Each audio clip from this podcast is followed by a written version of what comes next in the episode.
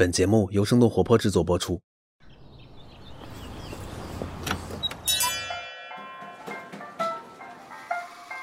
您的生动早咖啡好了，请慢用。嗨，早上好呀！今天是二零二一年的八月二十三号，星期一。这里是生动早咖啡，我是来自生动活泼的梦一。几条商业科技轻解读，和你打开全新的一天。百货公司，一个听上去已经有些年代感的购物场所，似乎正在被今天的消费者遗忘。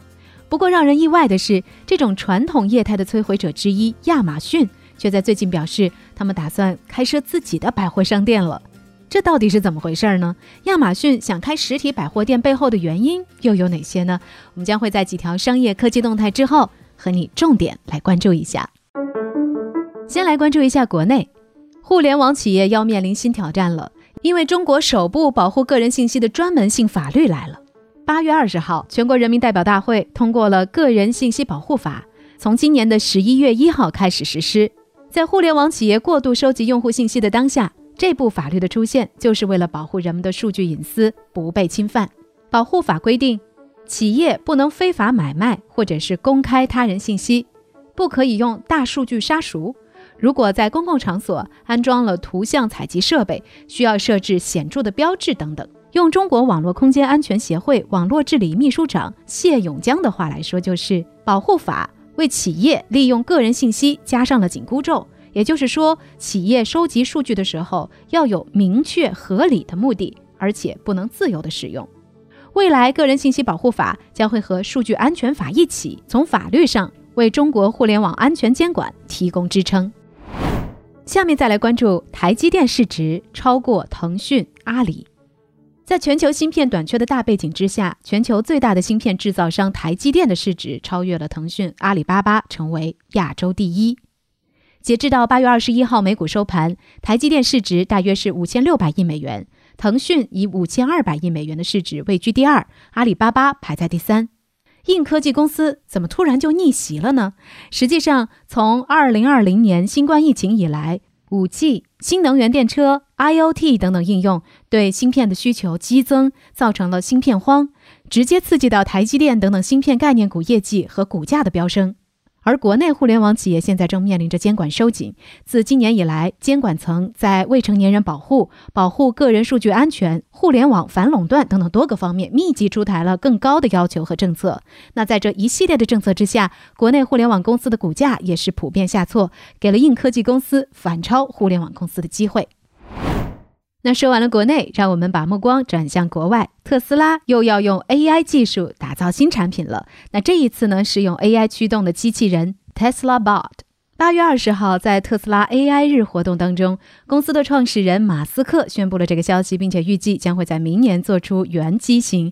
他说，这款机器人可以代替人类进行重复、危险和无聊的工作。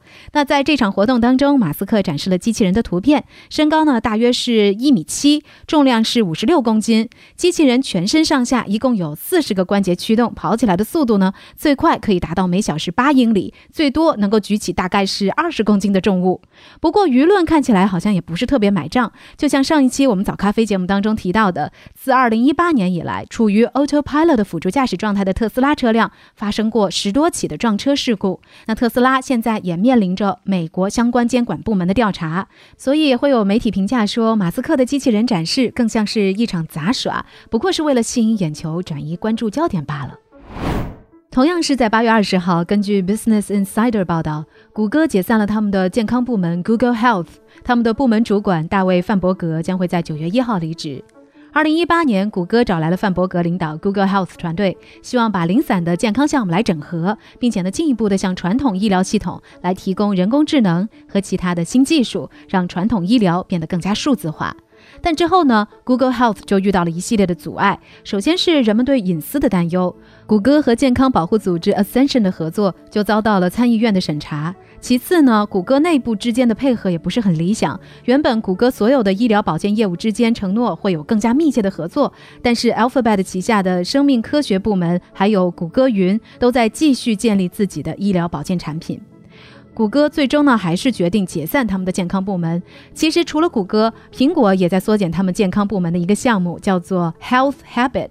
目前呢，这个项目仅仅只是提供给苹果内部的员工使用，可以用来跟踪一系列的身体指标，还有健身目标等等，甚至呢还可以直接联系和苹果有合作关系的诊所和医生。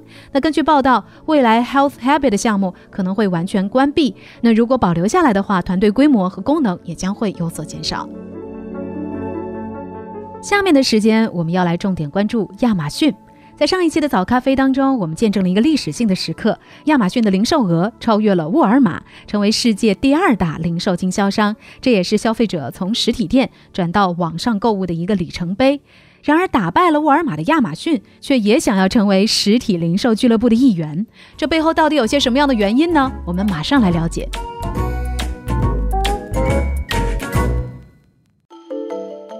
华尔街日报》在上周四报道。亚马逊计划在美国开设几家大型实体零售店，经营的方式类似于百货公司，经营的品类呢会涵盖服装、家居、电子产品等等。那首批门店将会位于俄亥俄州和加州等等地方，门店的面积呢大约是三万平方英尺，只有传统百货商店的一半左右。那么在他们的百货店当中呢，亚马逊会提供来自顶级消费品牌和自有品牌的产品。虽然目前呢还不知道他们的具体名单，但是预计亚马逊的自主品牌会占据着最显眼的位置。多年以来，在亚马逊的打压之下，美国实体零售巨头们的经营早就已经困难重重。再加上疫情的催化，更是给这个行业带来了沉重的打击。多家大型百货商店都申请了破产。但与此同时呢，亚马逊的营收每年都有百分之三十左右的增长。而现在，作为电子商务巨头的亚马逊，想要重新创造曾经被它摧毁的东西，那这背后到底有些什么样的原因呢？原因一。亚马逊进军实体零售领域的野心一直都在。当全世界都知道亚马逊的在线电商实力的时候，人们可能没有注意到亚马逊对实体零售领域一直野心勃勃。二零一五年，被称为独立书店衰落的罪魁祸首亚马逊，在西雅图开设了自己的第一家实体零售店 Amazon Books。两年之后，亚马逊以一百三十七亿美元收购了 Whole Foods 全食的四百七十一家门店。另外，亚马逊还拥有数十家四星级商店，专门出售他们网站上评分最高的商品。他还推出过无人便利店 Amazon Go 和快闪店。另外，亚马逊还在建立一个新的独立的杂货店系列，称为亚马逊生鲜，目的呢就是为了能够占领和 Whole Foods 不同的中高端市场。截止到二零二零年十二月三十一号，包括 Whole Foods 全食在内，亚马逊在北美地区已经拥有了六百一十一家实体门店。原因二：实体有助于提高亚马逊自有品牌的曝光度，但亚马逊已经没有实体店盟友了。建立自己的线下实体店成本并不低，和其他的实体店合作似乎是一个性价比更高的选择。这事实上也是亚马逊最初的做法。但现在他比任何人都清楚，应该没有几个实体店零售商愿意出手相助。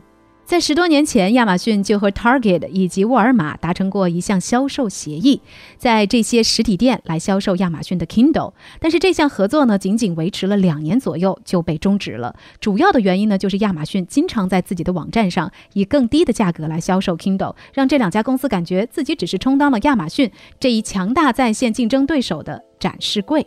而且在被亚马逊的在线销售不断冲击之下，也很难有实体零售商愿意接受亚马逊的合作邀约。但亚马逊需要线下店来进行品牌展示的需求，却比十年前要来得更加强烈。十年前，他只是想让用户在线下能够触摸和试用 Kindle，而现在，亚马逊拥有超过四百多个自有品牌，两万多种产品。而在这些自有品牌当中，也有接近一半的品类都是服装和家居饰品。即使现在的消费者越来越习惯线上买服装和饰品，但依然有大量的人想要触摸、试穿和感受产品。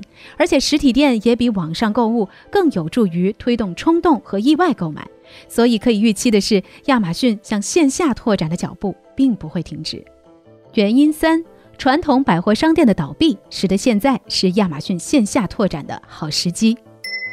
有数据显示，从2018年开始，美国已经有将近一千家百货公司关闭，不少的老牌零售连锁店，比如说 Sears、希尔斯、Neiman Marcus、内曼马库斯，他们都因为业绩不佳接连破产。有分析师表示，传统百货商店的倒闭留下了一定的市场空间。另外，从房地产的角度来看，现在美国各个城市的商场内部都有着大量空置的店面，而这也就意味着亚马逊可以以更加低廉的价格进驻。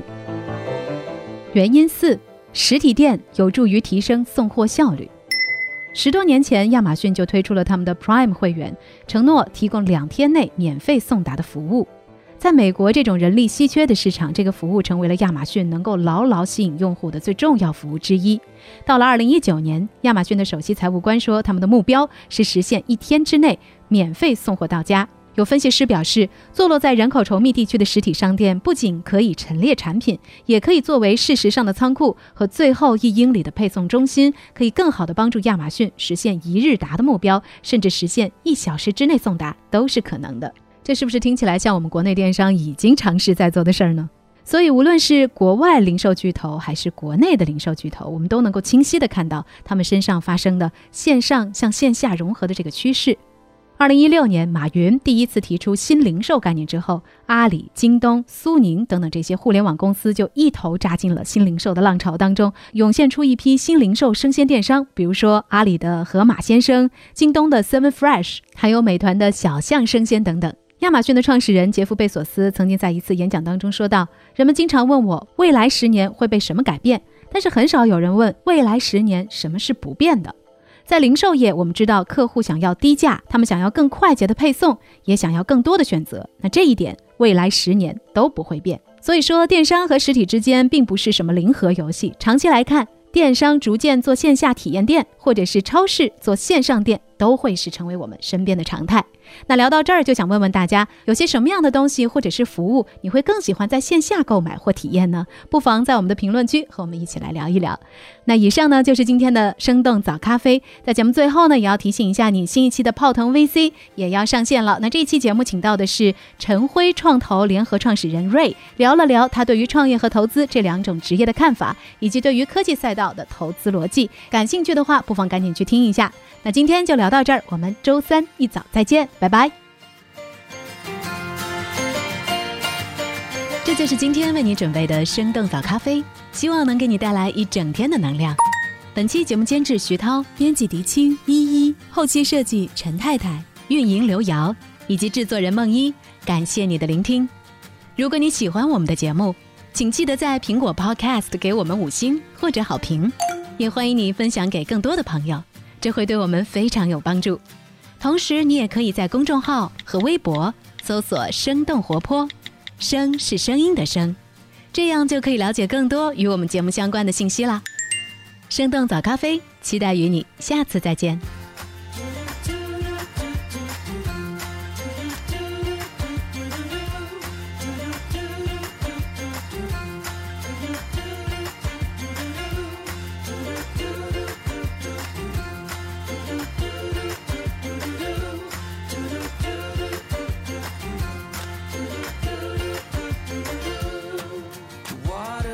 The dam is breaking in.